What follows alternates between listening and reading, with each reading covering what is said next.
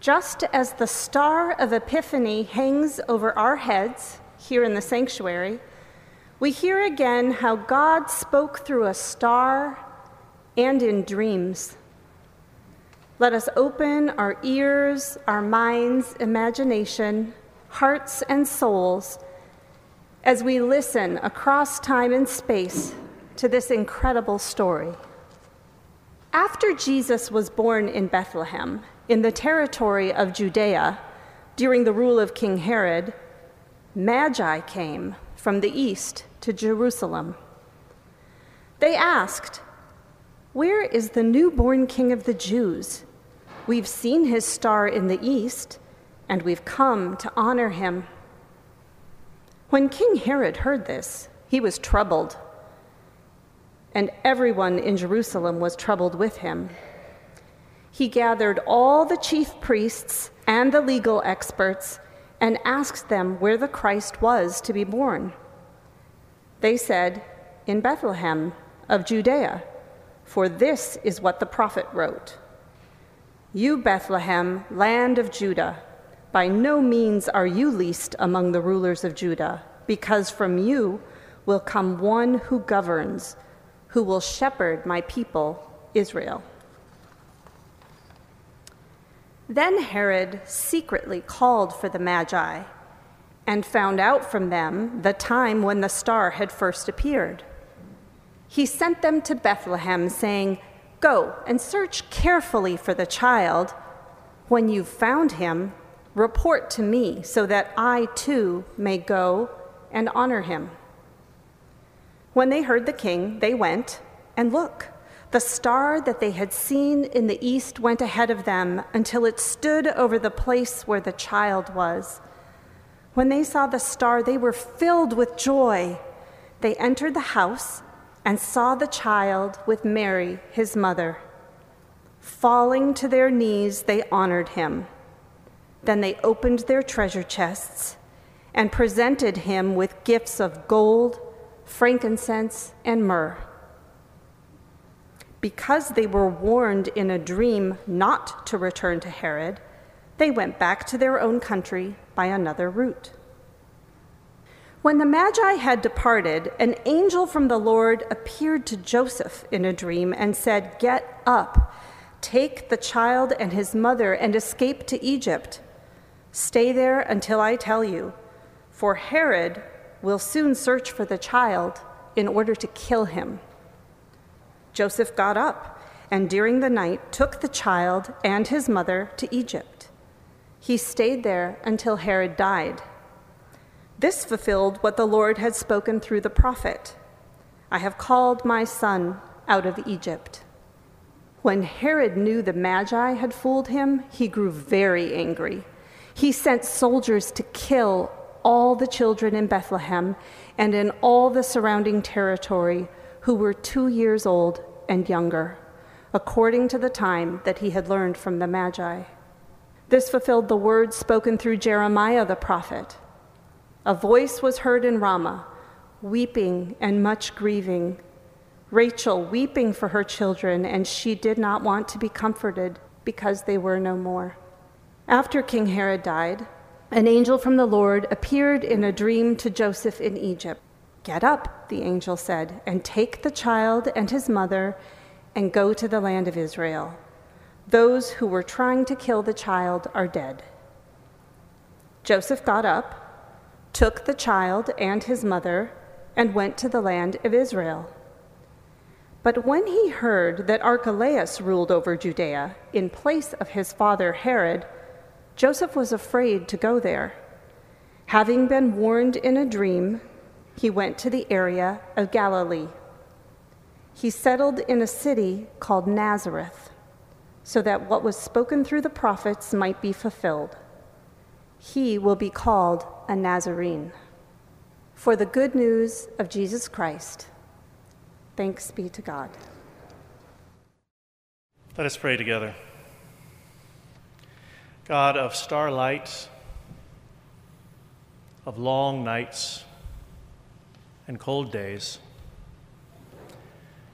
guide us, we pray that the words of our mouths and the meditations of all our hearts may be truly acceptable in your sight. O God, our rock and our Redeemer. Let the people say, Amen. I love when we retell this part of the story. As if a virgin birth weren't startling enough, as if angels singing in the sky in a big chorus weren't too crazy, as if a motley, presumably smelly band of shepherds showing up finding a baby in a feeding trough wasn't a little bit weird, then we have the Magi. These foreign visitors mysteriously following a star, astronomers or astrologers, we're not quite sure which, and this star just seemingly stands still over the place where the Holy Family has taken refuge. I know that the poetic, fantastical beauty of the whole story we tell from Advent through Epiphany strains our 21st century hyper rational credulity, if we let it. But it doesn't need to. As we often say, the stories are true, regardless whether they happened exactly as the gospel writers remember them. And our job is to glean the truth and to tell these stories with our lives as humbly and as faithfully as possible. And the more we tell this story, I'm struck that the mix of the magnificent and the supernatural with the humble and gritty is the perfect blend of reimagining God with us right here on earth. Stars still shine in our lives. Babies are still born, just as we welcomed our newest member last Sunday at 6 a.m., baby Anthony. And for me, human reproduction, gestation, and birth is as crazy, fantastical, and sufficiently messy a miracle as it gets. It boggles my mind every time I hold a newborn babe. And we still have refugee families like the Holy Family in this story. When I last checked the United Nations High Commissioner for, Human, for Refugees, there's an estimated 100 million refugees and asylum seekers in the world today. And Matthew, I wanted us to hear that whole entire chapter because Matthew tells us the beautiful story we know and love from Christmas Eve and Epiphany and turns suddenly from that poetic beauty to the grim reality. Here is this feckless thug of a king who is deeply insecure, narcissistic, and vengeful. Does it sound familiar? What we know about Herod is that he was, in fact, a great administrator. He was Arab in origin, but he practiced Judaism. He had alliances, he was very good friends and colleagues with Mark Antony, and also had a friendly relationship with Julius Caesar, which is part of how he got his position. Also, his father had been in power beforehand. This is the stuff of which we watch shows like Dynasty and Dallas and now Succession. He built amazing fortresses and ports that you can still visit to this day in Israel, at Masada, Caesarea Maritima. When you go to the Wailing Wall, the Western Wall, there are stones still in place that his builders put there. 2,000 years later, just like our faith. He also had some nine wives, including both a cousin and a niece. With six of them, he had 14 children. And under the influence of his divisive sister, he murdered his second wife, her two sons, brother, mother, and grandfather. He became increasingly mentally unstable in his 70s, at which is the time that we dropped into the story just now. And while historians outside of the gospel accounts have trouble proving the slaughter of the innocents, that edict to kill all of the children two years and younger, which of course is reminiscent of what we heard in the Exodus story of how Pharaoh treated the children of the Israelites. But most people wouldn't have put it past him. He bled the Jewish people dry with taxes in building these great monuments and places he could retreat to. And of course, we still see this kind of egotistical, narcissistic, insecure leadership in our daily news feed. We've seen it through the centuries, this kind of personal instability and bloodthirstiness. People like Attila the Hun, Genghis Khan, Hitler, Stalin, Idi Amin, Pol Pot, and we have our own contemporary examples of tyrants.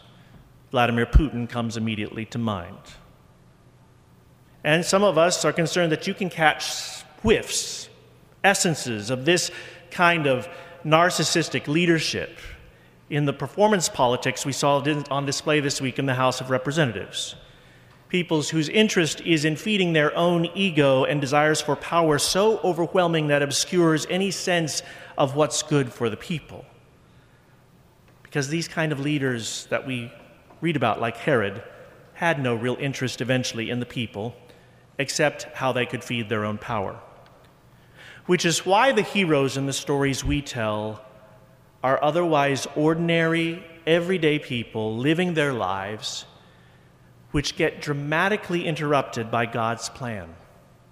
These are people who, despite however humble their worldly possessions or their socioeconomic standing, have a moral rectitude, a righteousness, a holiness that towers above the Herods and Julius Caesars of the world. And today's story reminds us of that. These exotic visitors from a foreign land who follow the star in their instincts and their dreams, a young father who listens to his dream, a young mother who listens to angels. In thinking about today, I became aware of the ways that this congregation has preached this story to me over the past several months. Some of you have heard pieces of this sermon over Holy over the Christmas week. Some of you heard about it on Christmas Eve or in our very small Christmas Day Zoom gathering.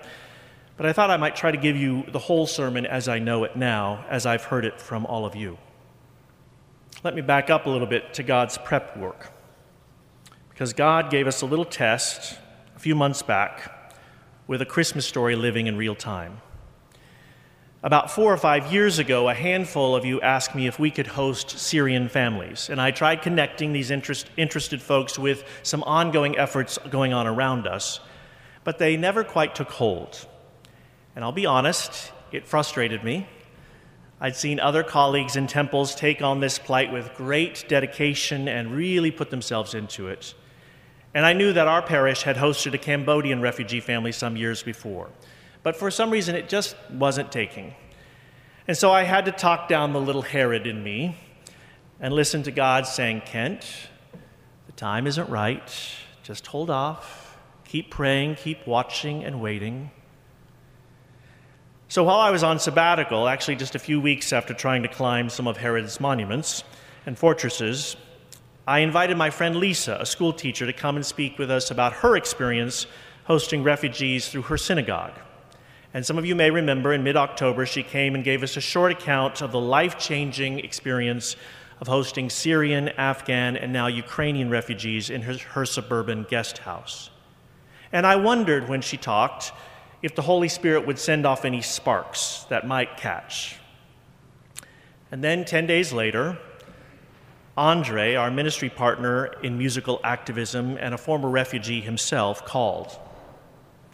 He had reached out to us a year before when the Taliban was claiming power in Afghanistan to see if we, we at United Parish could help some of his friends who had a music school that was being destroyed and people who were on the run.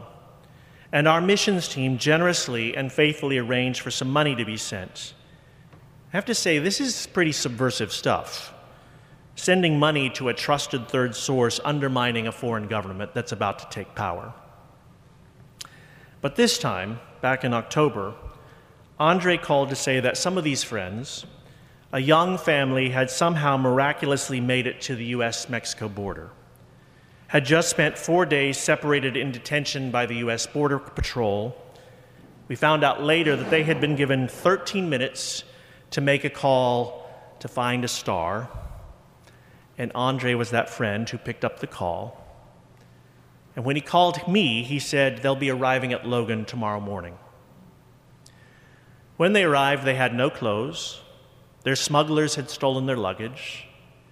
Rachel and Aaron and other volunteers in our thrift store gave them a shopping spree and told me that they were deeply humbled to meet in person people whose lives had only been represented to them in their news feed and to get some sense of the suffering and devastation that they'd experienced. And then the following Sunday, two weeks after our angel visitor Lisa had talked, they showed up here in worship and sat right down there. Exhausted, terrorized, the young father, the pregnant mother, and a 16 month old boy. It was this Muslim's family's first time in a Christian church. And you all gave them a warm welcome. And at the end of worship, I was greeting folks, newcomers, some of our regulars, and then I came up and met the family in person, and it turned out that Alicia had stepped up as the innkeeper and said, I have room in my house, they're coming home to me. And they stayed with her and Phil. They caught their breath. Their exhaustion let down. They got sick with the flu and colds and recovered under the nurturing care of that loving household. Some of us had the privilege of having dinner with them. Several others of you began providing more clothes, appliances, etc., to help them set up home.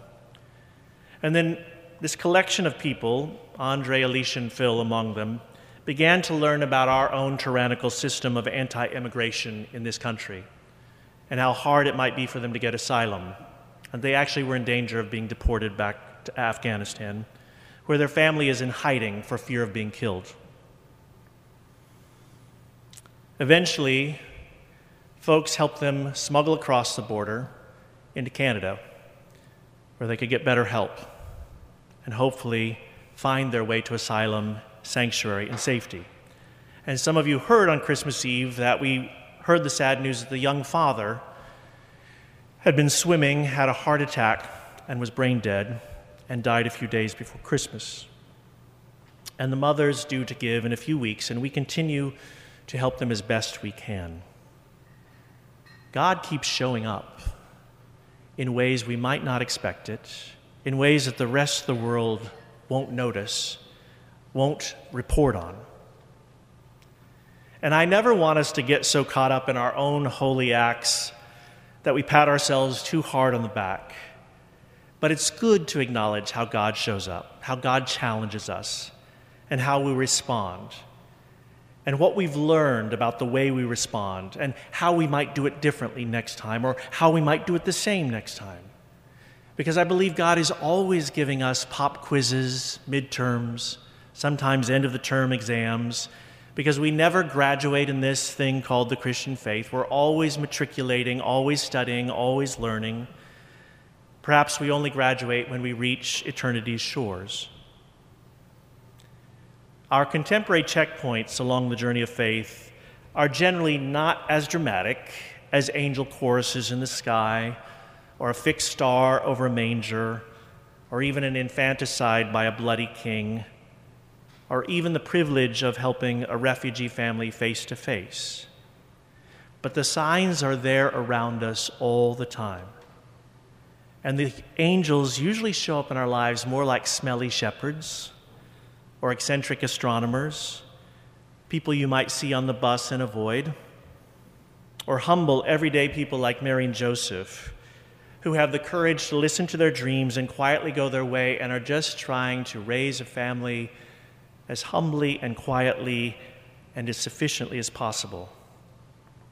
The daily challenges we're given are often a lot smaller the neighbor, the coworker, the family member who drives us crazy but still deserves a kind word the homeless person who needs a new pair of gloves, or at the very least, a smile and a word that acknowledges their dignity and humanity.